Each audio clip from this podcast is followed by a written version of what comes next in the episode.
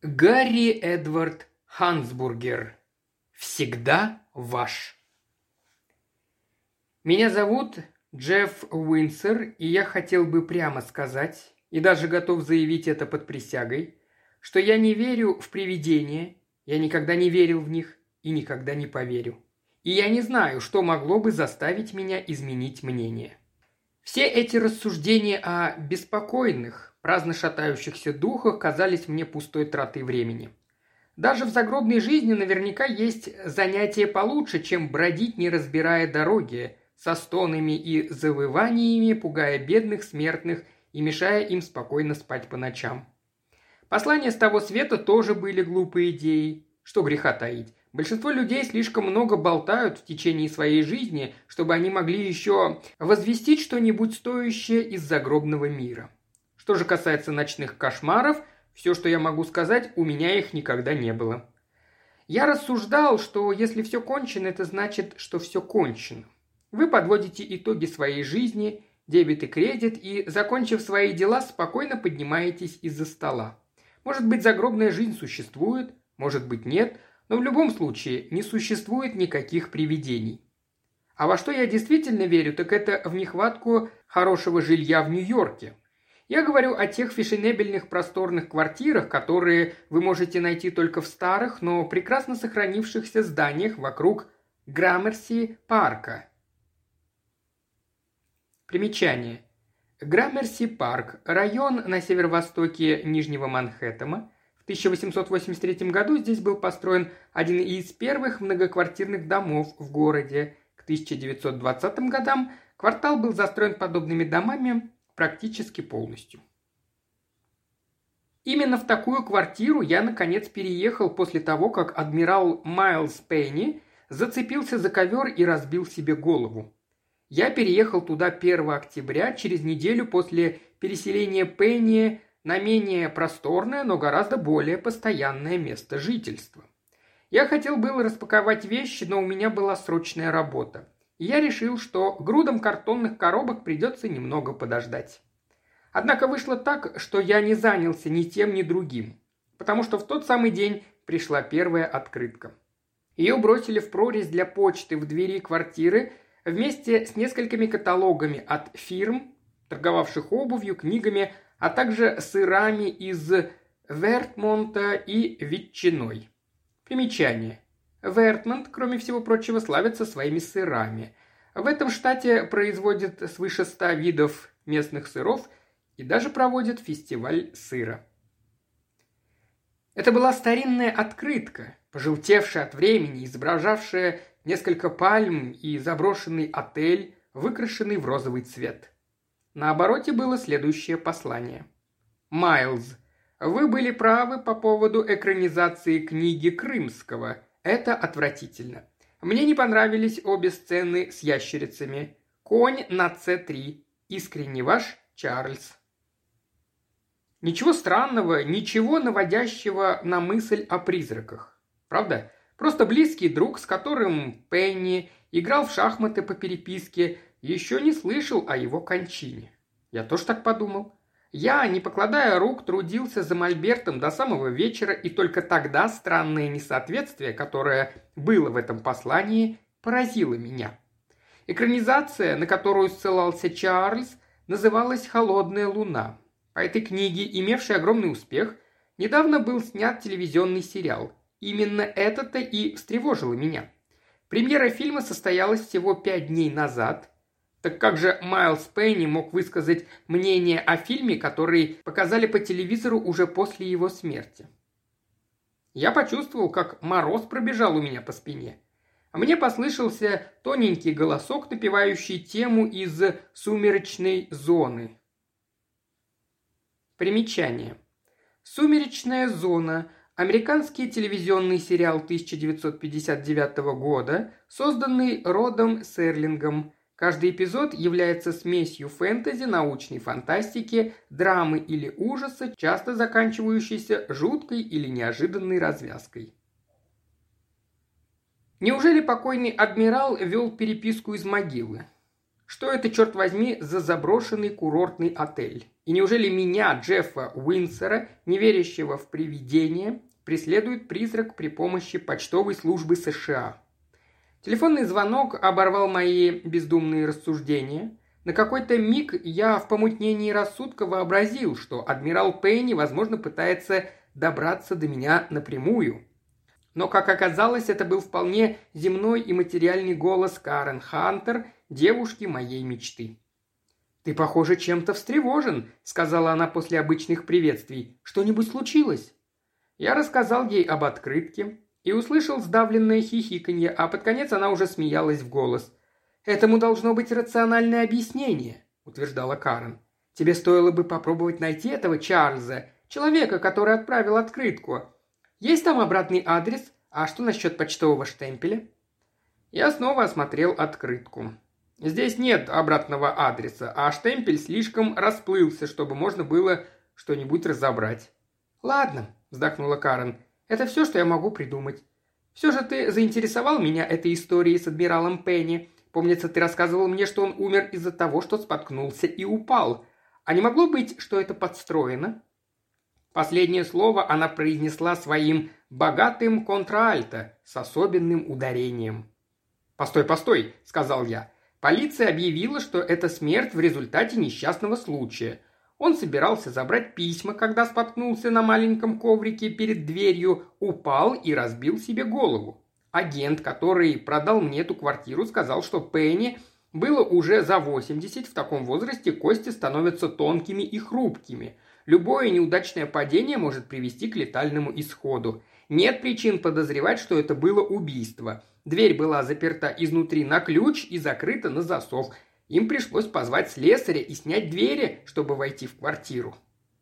«Он умер, когда шел к двери, чтобы забрать письма», – задумчиво сказала Карен.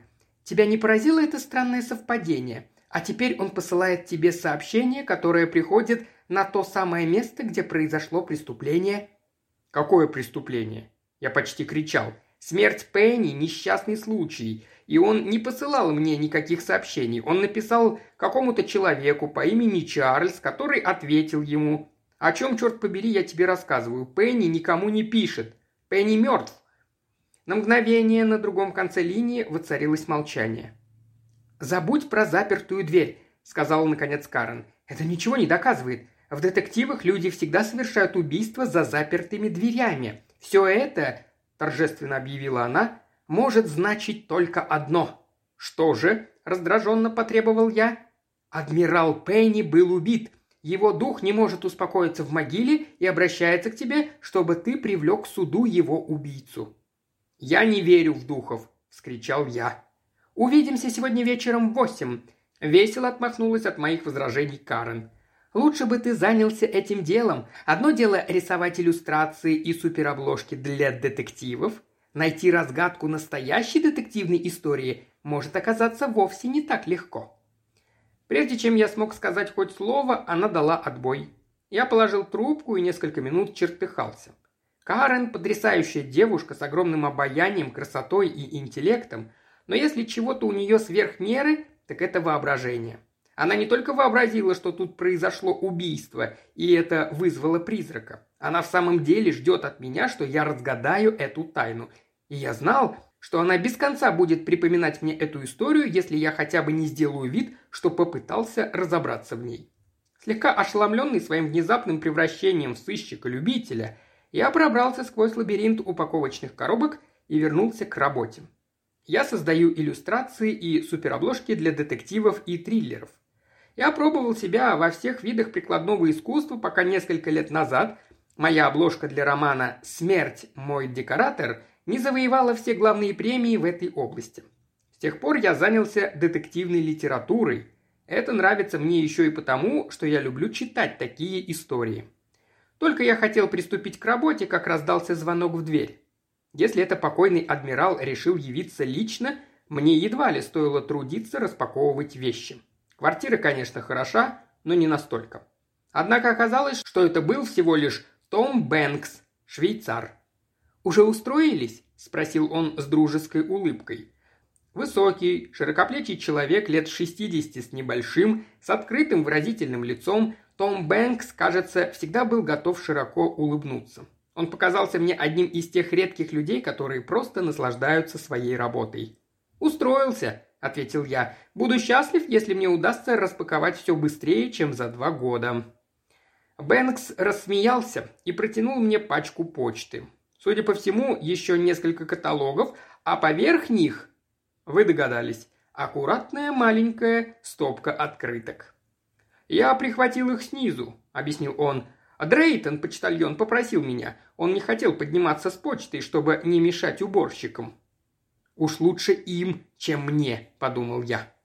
«Он очень добросовестный человек», — сказал я вслух. «Прежде мне никогда не приходилось жить в квартире, где почту доставляют прямо к дверям». «Дрейтон именно такой», — кивнул Бэнкс. Он человек, всецело посвятивший себя своему делу. Ни одного дня отпуска по болезни за 12 лет. Идеальный почтальон, так я его называю. Только на днях он рассказал мне, что его номинируют на звание «Лучший почтальон года». Как вам это? Такое уж мое счастье. Будь он немного менее усердным, я, может быть, вообще бы не увидел этой проклятой открытки. «Коврик хорошо выглядит?» – спросил Бэнкс. Он потратил на него целый день. Я думаю, они смыли с него всю кровь», – добавил он, уставившись на выцветший восточный коврик, на котором я стоял. Это был тот самый коврик, где адмирал, человек, привычный к морской качке, потерял равновесие, упал и погиб. Мне кажется, он выглядит прекрасно. Когда родственник сможет забрать вещи?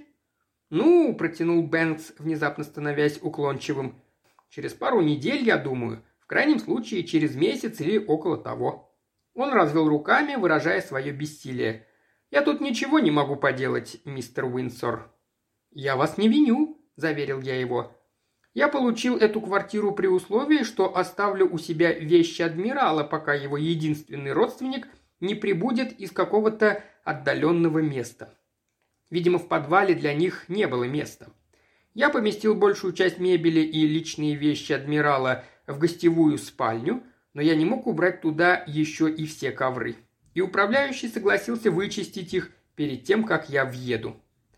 Пожелав мне успехов в распаковке имущества, Бэнкс отправился на свой пост в вестибюле. Мне и самому следовало бы вернуться к работе, но вместо этого я решил взглянуть на открытки. В стопке, которую принес Бэнкс, их было четыре. На каждой был изображен все тот же заброшенный отель. Все они были от его друга Чарльза, с ходами шахматной партии в каждом сообщении. В двух из них как будто не было ничего необычного, но в двух других были комментарии и замечания, явно относящиеся к событиям, которые случились уже после смерти адмирала. Что, черт возьми, тут творится? Что это за игра в шахматы после смерти?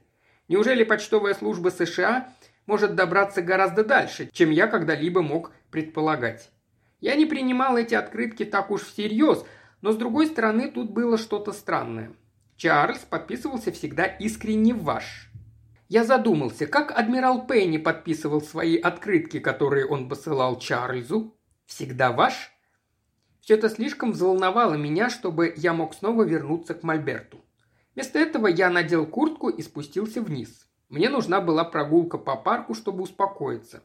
Возможно, мне в голову придут несколько идей, которые объяснят все эти странности. Хуже всего было то, что я в самом деле начинал верить в то, что сказала Карен, что адмирал Пенни был убит, и что я должен был, если я хочу успокоить его дух, предать его убийцу правосудию. Одно из преимуществ жизни возле Граммерси парка – это сам парк. Он небольшой, квадратной формы, обнесен оградой, содержится в безукоризненном состоянии.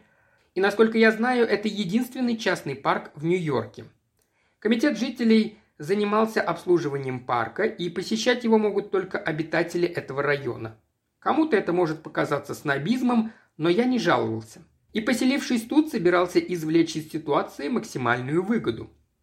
Мой новый ключ прекрасно подходил к кованым железным воротам парка, я крепко запер их за собой и принялся прогуливаться по посыпанным гравием дорожкам, наслаждаясь осенним солнцем и пытаясь думать как детектив. Я едва не сбил с ног какую-то девушку, прежде чем заметил ее. Она повернулась и посмотрела на меня, высокая стройная блондинка с лицом боттичелевского ангела. «Я не слышала, как вы подошли», – сердито прошипела она. «Вы должны научиться ходить не так тихо». Ее огромные голубые глаза сощурились, пока она разглядывала меня. «Вы Уинсор, верно? Тот парень, что недавно въехал в квартиру 3С». «Правильно», – улыбнулся я. «А вы Тана Девин, звезда маневров». То, что я узнал ее, вызвало самую ослепительную улыбку. Видимо, она по ошибке приняла меня за одного из поклонников этого сериала.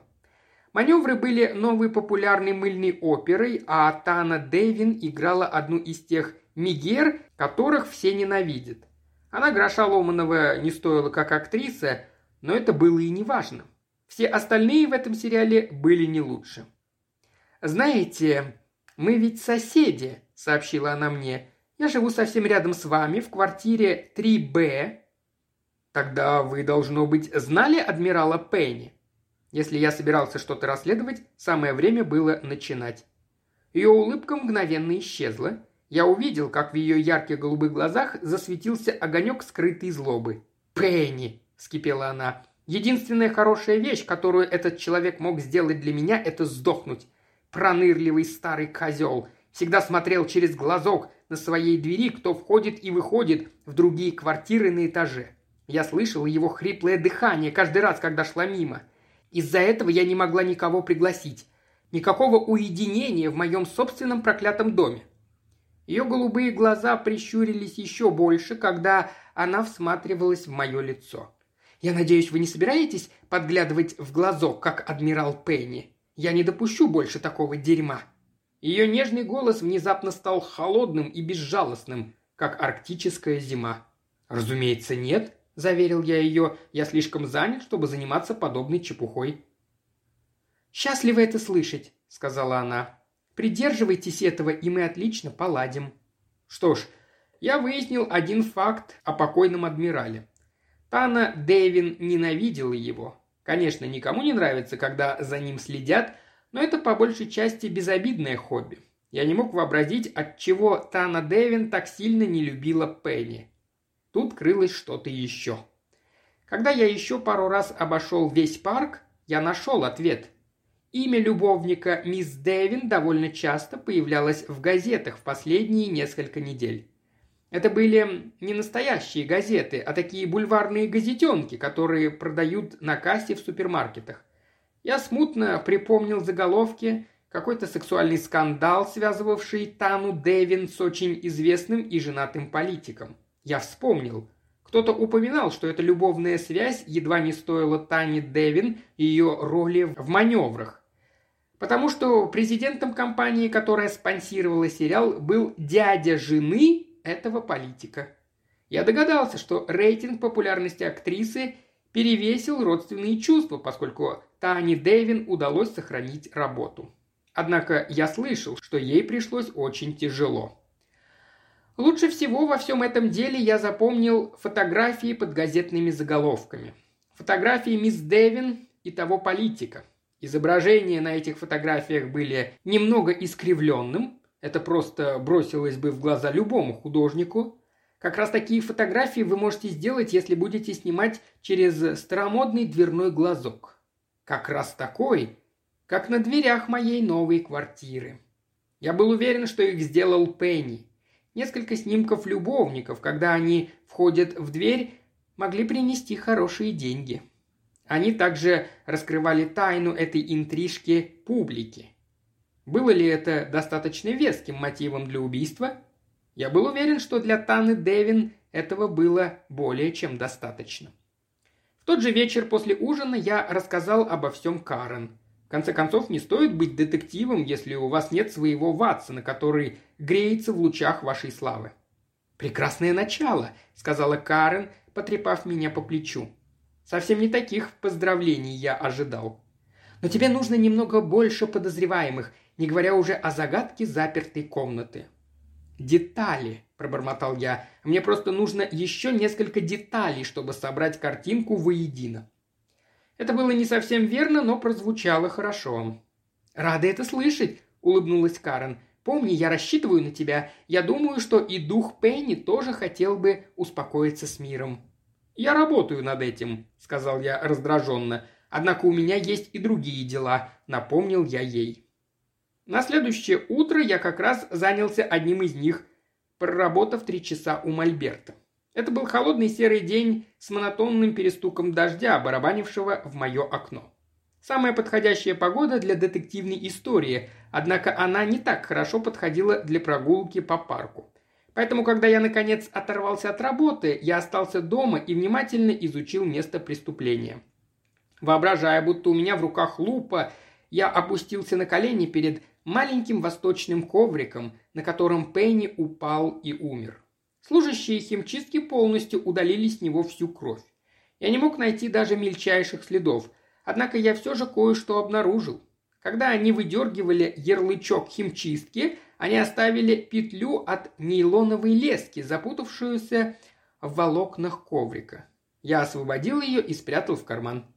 Я понял, как могло произойти убийство, когда внимательно осмотрел дверь. Прорезь для почты – вот ключ ко всему. Представьте себе, вот Пенни стоит у двери, глядя в глазок, а тем временем кто-то, убийца, незаметно подкрадывается с другой стороны от двери, оставаясь вне поля зрения. Все, что нужно было сделать убийце, тихонько открыть со своей стороны прорезь для почты, просунуть сквозь нее палку или трость и ударить Пенни, стоящего прямо перед ним на ногах. Это было так просто – «Блестящая дедукция», – шепнул я себе. Я собрался было позвонить в полицию, но решил сначала рассказать мою теорию Карен. К тому же я все еще не представлял, кто бы мог это сделать. Тана Девин была подходящей кандидатурой на роль убийцы, но я ведь еще не разговаривал ни с кем другим. Кроме того, нужна была еще такая мелочь, которая называется доказательствами. Вскоре после полудня я услышал за дверью голос почтальона. Я отложил кисть и пошел проверить почту. На полу перед дверью лежала небольшая кучка, пара каталогов и, конечно же, еще одна открытка. Она выглядела в точности, как все остальные, и отличалась от них только текстом. На этот раз там было написано «Майлз, как вы догадались, что учетная ставка понизится за два дня до того, как это случилось? Что вас надоумило? Хрустальный шар? Спасибо за совет. Слон С6. Искренне ваш Чарльз. Теперь Пейни из загробного мира давал консультации по финансовым вопросам. Учетная ставка понизилась в начале этой недели, и из жизнерадостного тона сообщения было ясно, что Чарльз с выгодой воспользовался пророческим даром Пенни. Было ли это просто удачной догадкой, или у Пенни была конфиденциальная информация с небес?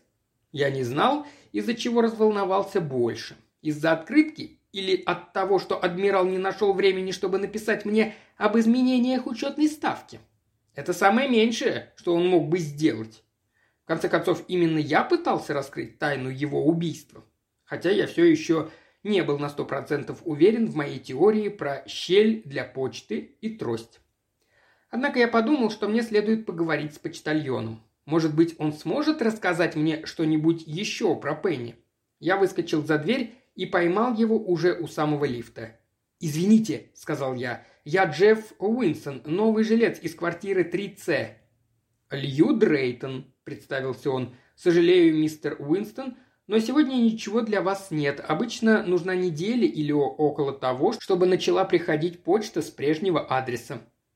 Он улыбнулся так, словно считал эту отсрочку позором, но ничего не мог с этим поделать. Он был маленьким, толстеньким, круглолицым человечком, запотевшим от дождя очках.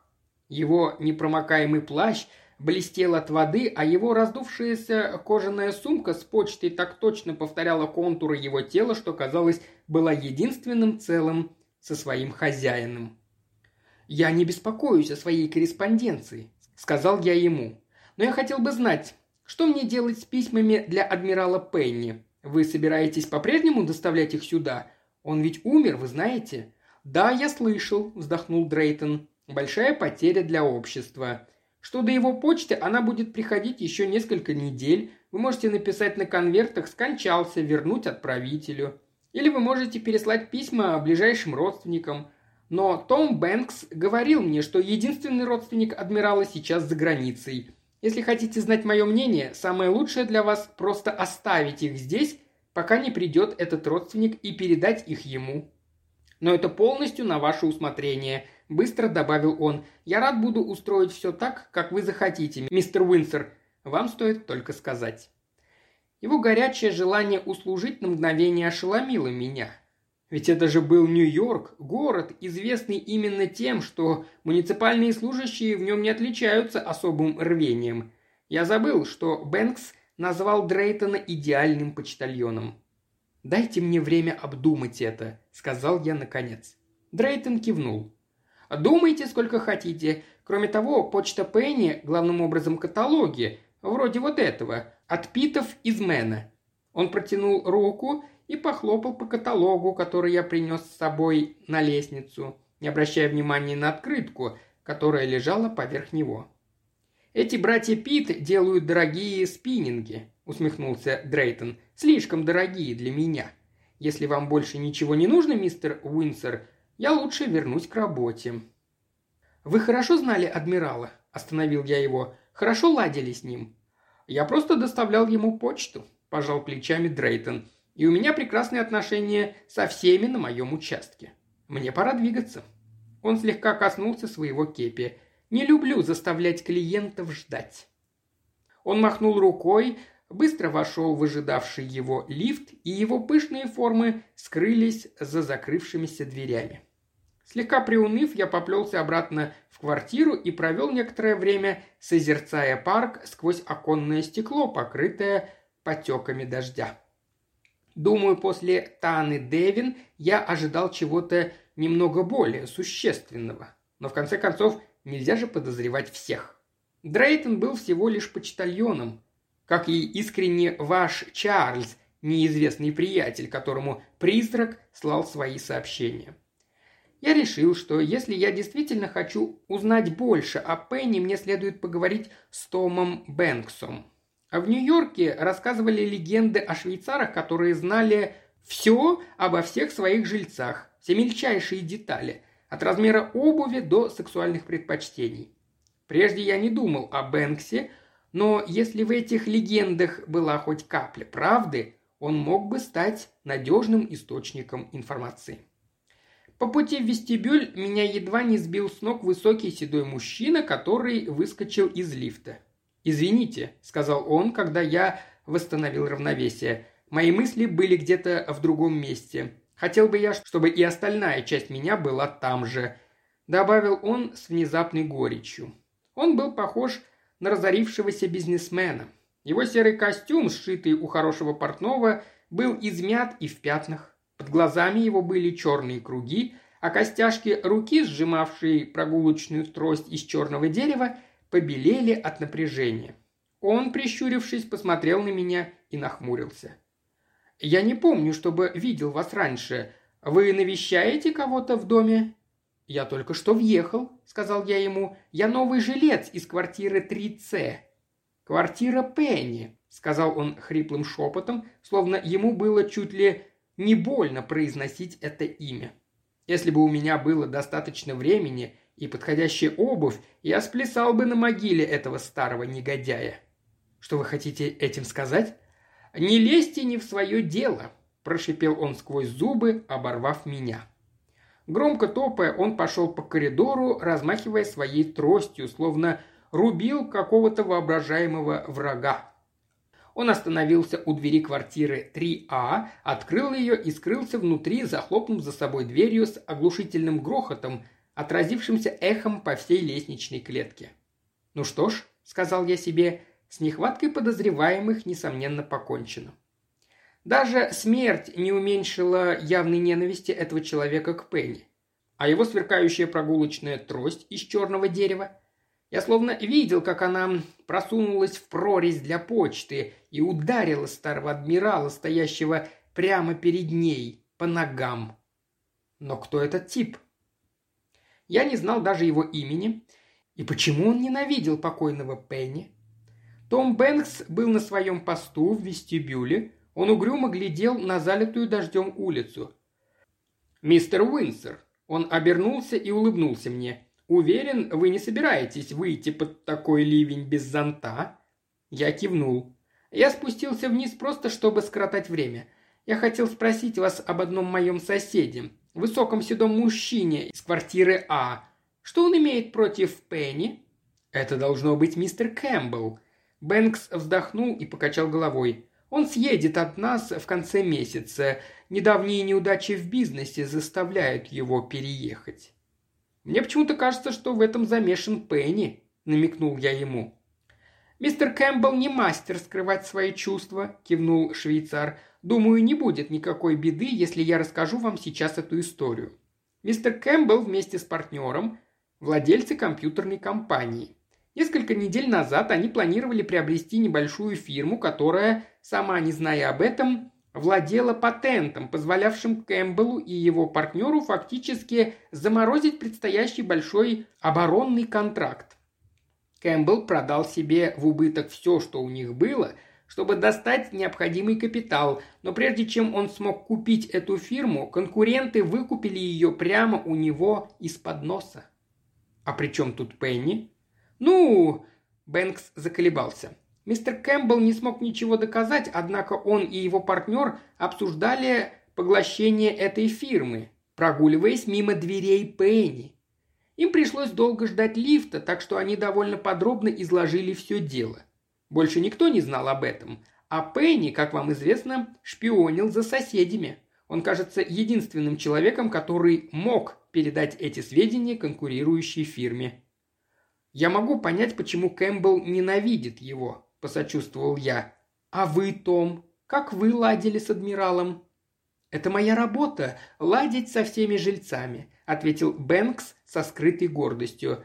Но теперь, когда он мертв, я должен признать, что он был тяжелым человеком. Он единственный из всех, кого я знаю, был готов приложить немало усилий ради того, чтобы портить жизнь другим.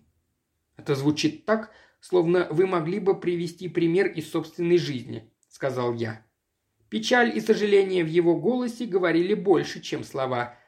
Это случилось несколько месяцев назад, медленно сказал Бэнкс. «Как и адмирал, я бывший моряк. Ну, я не из тех, кто просит об одолжении, но у меня есть внук, прекрасный мальчик со всеми задатками морского офицера. С самого детства он мечтал попасть в академию. У него было все, необходимая подготовка, образование. Все, что ему было нужно – рекомендация, небольшая поддержка в верхах, чтобы его приняли. Я спросил Пенни, не мог бы он замолвить слово за мальчика? Все, что нужно было сделать, один телефонный звонок. Это заняло бы всего несколько минут. Ну, сначала он сказал «да», потом «нет», потом снова «да». Когда я понял, что он никогда не собирался ничего делать, было уже поздно просить кого-то еще. Казалось, ему доставляло какое-то извращенное удовольствие так дразнить меня. Хотя я никогда не встречался с Пенни, я уже и сам начинал ненавидеть этого человека. «А что случилось с вашим внуком?» – спросил я Бэнкса. «Он поступил на флот простым матросом», – горько сказал Бэнкс. «В этом нет ничего постыдного, но он был достоин учиться в академии. Он лишился этой возможности из-за Пенни». Мне нечего было на это сказать. Я оставил Бэнкса смотреть на дождь и вернулся в свою квартиру. Я уже начал удивляться, как это адмиралу Пенни удалось прожить так долго – если даже он не был убит, он уж точно заслуживал этого. Я еще никогда не встречал никого, кто больше подходил на роль жертвы. Я начал также сожалеть о том, что взялся за это расследование. Если Пенни был убит, его убийца почти заслужил, чтобы его оставили безнаказанным. Я сказал «почти», потому что мне все еще хотелось раскрыть это преступление, если только я смогу это сделать. Пенни сделал много скверных вещей в своей жизни, но ни одна из них не была такой скверной, как убийство. Я провел остаток дня и весь вечер у Мольберта, заканчивая свою работу. Пока моя рука водила кистью, мозг снова и снова пытался сложить вместе все, что я узнал о Пенни и его смерти. Сначала у меня не было ни подозреваемых, ни даже уверенности, что это вообще было убийство – я так бы ни о чем и не задумался, если бы не эти открытки, и если бы Карен не настояла, чтобы я занялся расследованием. Теперь у меня было три подозреваемых. Мне казалось более вероятным, что это Тана Дэвин или Кэмпбелл, однако это мог быть и Том Бэнкс. Внешне он выглядел достаточно спокойным и дружелюбным, но кто может сказать, что на самом деле было у него на уме? Что касается способа убийства, то моя теория «трость сквозь щель для почты» полностью решала загадку запертой комнаты. Любой из них мог купить трость и просунуть ее сквозь щель. И учитывая то, что Тана Дэвин сказала про его хриплое дыхание, любой из них мог легко узнать, был ли Пенни на своем посту по ту сторону двери. У меня были... У меня были и мотив, и способ убийства. У меня было все, что нужно, за исключением самого важного – разгадки преступления. Когда в полночь я отправился в постель, дождь все еще шел. Раскаты грома и вспышки молний пресекали мои безнадежные попытки заснуть. Когда же, наконец, мне это удалось, мне приснился самый безумный сон. Гигантская почтовая открытка гналась за мной через Граммерси-парк. И она уже почти поймала меня, но тут появилась шахматная фигура ростом с человека. Это был белый конь, который проткнул открытку своим копьем. Открытка упала на землю, но в тот же миг рыцарь бросился на меня, направив копье прямо мне в сердце. Тут я проснулся. Я не только спасся от своих злобных преследователей, но и разгадал эту загадку. Все было так просто, что я должен был бы увидеть это сразу. Я еще раз проверил ход своих мыслей, однако был совершенно уверен, что я прав. Дождь постепенно стихал и совсем перестал около шести на рассвете ясного осеннего дня. После раннего завтрака я спустился вниз еще раз побеседовать с приветливым швейцаром. «А кто здесь поблизости играет в шахматы?» – спросил я после того, как мы пожелали друг другу доброго утра. Казалось, вопрос удивил его. «Ну что ж», – поколебавшись, начал он, – «я немного играю в шахматы, я всего лишь любитель, Дрейтон, почтальон, и я частенько играем партию-другую по воскресеньям. Потом есть еще мистер Кэмпбелл. Он выиграл несколько местных турниров, и я знаю, что он проводит немало времени в шахматном клубе «Маршалл». А что насчет Таны Дэвин? Бэнкс в задумчивости нахмурил брови и кивнул. Теперь, когда вы упомянули об этом, я думаю, она тоже играет. Однажды она участвовала в бродвейском шоу, которое называлось «Шахматный матч», так что она, по крайней мере, должна знать основы игры. Хотя я не думаю, что у нее есть время, чтобы играть. А вы собираетесь заняться шахматами? Нет, сказал я, улыбаясь. Я собираюсь закончить одно дело. Оставив Бэнкса больше, чем когда-либо сбитым с толку, я заглянул в один магазин по соседству. После этого я вернулся в квартиру где провел остаток утра, внимательно изучая место преступления. Вскоре после полудня, когда очередная открытка проскользнула в щель для почты, я был уже готов и ждал. Я не стал наклоняться и подбирать ее. Вместо этого я распахнул дверь, так сильно испугав почтальона, что он едва не потерял равновесие. «Мистер Уинсор», — улыбнулся Дрейтон, — «к сожалению, сегодня для вас опять ничего нет». «Все в порядке», — сказал я ему. Я тут подумал, не могли бы вы для меня отправить по почте это?» Я показал ему открытку. «Без проблем», – с готовностью сказал он. «Я часто отправлял открытки для адмирала. Я знаю». Должно быть, он что-то почувствовал то ли по выражению моего лица, то ли по голосу. «На что вы намекаете?» – тихо спросил он. Он больше не улыбался. Я обдумывал это всю прошлую ночь. Все началось с почтовых открыток – но я поначалу зашел в тупик, никак не мог понять, что ответ был у меня прямо перед носом. Дрейтон заставил себя улыбнуться. «Вы говорите загадками, мистер Уинсер? Я все еще не понимаю, что вы хотите сказать?» «Вы же идеальный почтальон, не так ли?» «Лучший в своей профессии», — согласился Дрейтон. Я покачал головой. «Когда я спросил вас, что я должен делать с почтой для адмирала, вы перечислили несколько вариантов, и все они на тот случай, если почту доставят сюда. Вы ни разу не упомянули обычный в таких случаях порядок действий, то есть, что почтовое отделение могло бы оставить эту почту у себя или переслать ее ближайшему родственнику Пенни. Так было бы проще для нас обоих, но вы не сказали об этом ни слова потому что тогда вы бы больше не увидели этих открыток. После всех этих лет, когда вы были на втором плане, вы, наконец, оказались в игре. Вы просто не могли отказаться от этого. Не правда ли? «Вы обвиняете меня в каких-то махинациях с почтой США?» – возмутился Дрейтон. «Я обвиняю вас в том, что вы читали некоторые открытки», – мягко сказал я. «Те, что Пенни давал вам, чтобы вы отправили их для него и те, что вы доставляли ему от его друга Чарльза. Вы ведь и сами играете в шахматы. Совершенно естественно, что вы заинтересовались шахматной партией, особенно если играли сильные игроки. Сначала я не подозревал вас, но прошлой ночью я догадался, что кто-то еще должен был продолжать игру с Чарльзом, другом Пенни. Если не считать меня, вы единственный, кто мог видеть все поступающие открытки. А поскольку Пенни был стариком, который проводил почти все свое время, подслушивая у двери, казалось совершенно логичным, что он отдавал вам открытки, чтобы вы отправляли их для него.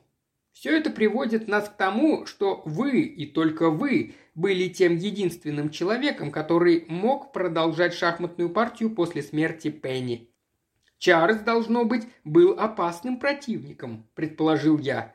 Вы наслаждались игрой? Все так и было, сказал Дрейтон со слабой улыбкой. Вы поймали меня. Чарльз Фейрлфельд – один из лучших шахматистов, так же, как и адмирал. Я не смог сопротивляться искушению.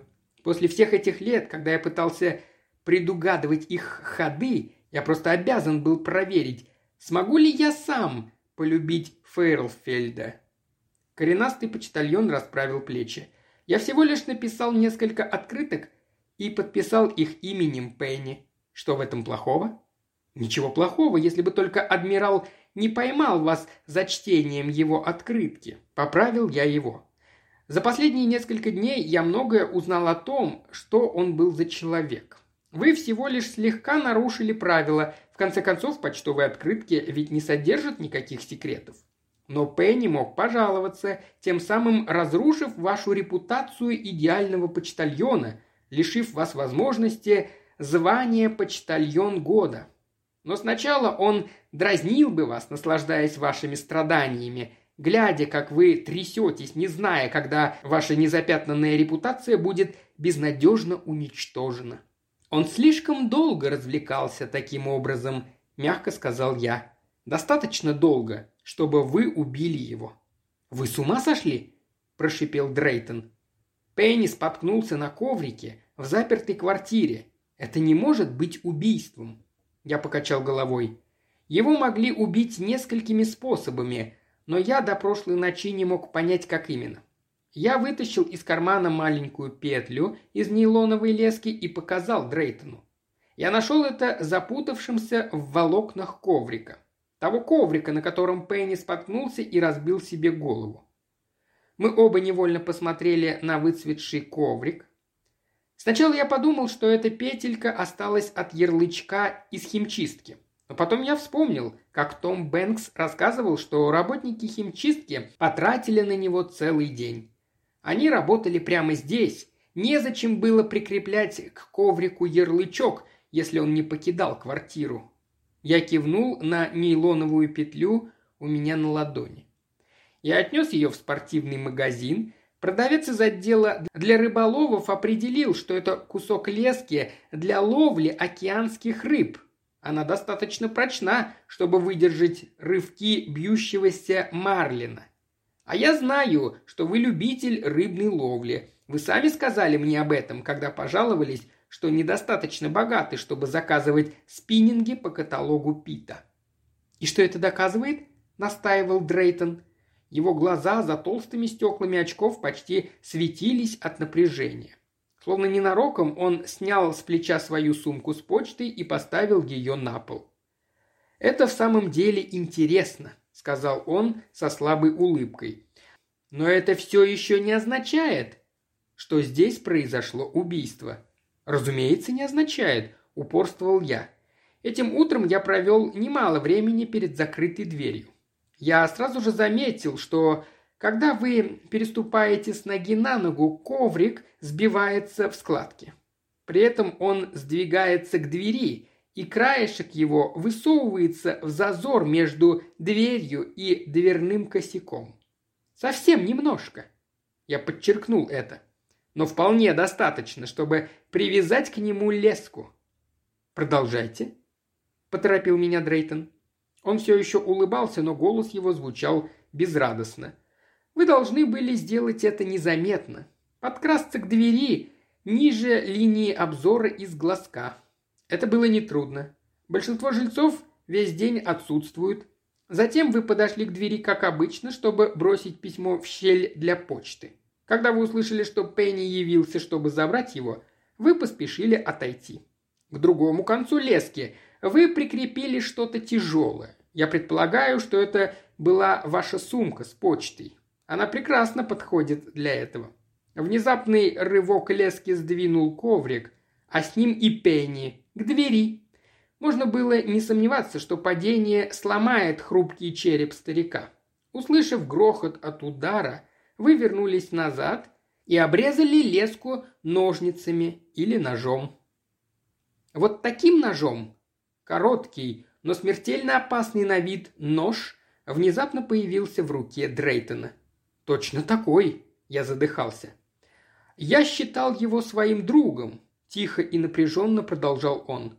«Он встречал меня у двери каждый день. Я отдавал ему почту, а он вручал мне открытку, чтобы я ее отправил. Однажды он поймал меня, когда я читал одну из открыток Чарльза. Я думал, он уже давно что-то подозревал. После этого он перестал открывать мне дверь. Он просто стоял с другой стороны и насмехался надо мной говорил мне снова и снова, что все узнают, что я вовсе не так уж идеален. Я должен был убить его. Разве вы не понимаете? Я идеальный, идеальный почтальон. Шатаясь, он двинулся ко мне, подняв нож. Когда он перешагнул порог и ступил на коврик, я потянул за леску, которую прятал в руке. Коврик дернулся, ноги почтальона заскользили, он не удержал равновесия, нож выпал из его руки. Дрейтон ударился головой о дверной косяк и рухнул на пол без сознания, но вполне живой. «Ну, теперь один призрак успокоится с миром», — сказал я себе. Я обошел груду коробок и выключил магнитофон. Потом я позвонил в полицию. Карен пришла в тот же вечер, много времени спустя после того, как они увели запакованного смирительную рубашку и что-то бессвязно бормотавшего почтальона. Мне было жаль его, но не слишком. В конце концов, он же пытался убить меня. Я рассказал ей обо всем по телефону, слегка посмеиваясь, когда напоминал ей о беспокойном духе и открытках с того света. Я не удивился, когда она принесла подарок в знак примирения. «Сюрприз на новоселье?» – спросил я, забирая у нее красиво завернутый пакет. «Открой его!» – улыбнулась она. «Я так и сделал». «Но мне не нужны шахматы», – запротестовал я. «Я не умею играть и не собираюсь учиться этому теперь. Я не верю в шахматы». «А как насчет призраков?» «В них я тоже не верю». «Тогда во что же ты веришь?» – настаивала Карен. Я огляделся вокруг, посмотрел на бесконечные груды картонных коробок и ящиков, лежавшие так, как их оставили носильщики, если не считать тонкого слоя пыли. «Нехватка хороших квартир в Нью-Йорке», – твердо сказал я. «Вот во что я верю». «Наверное».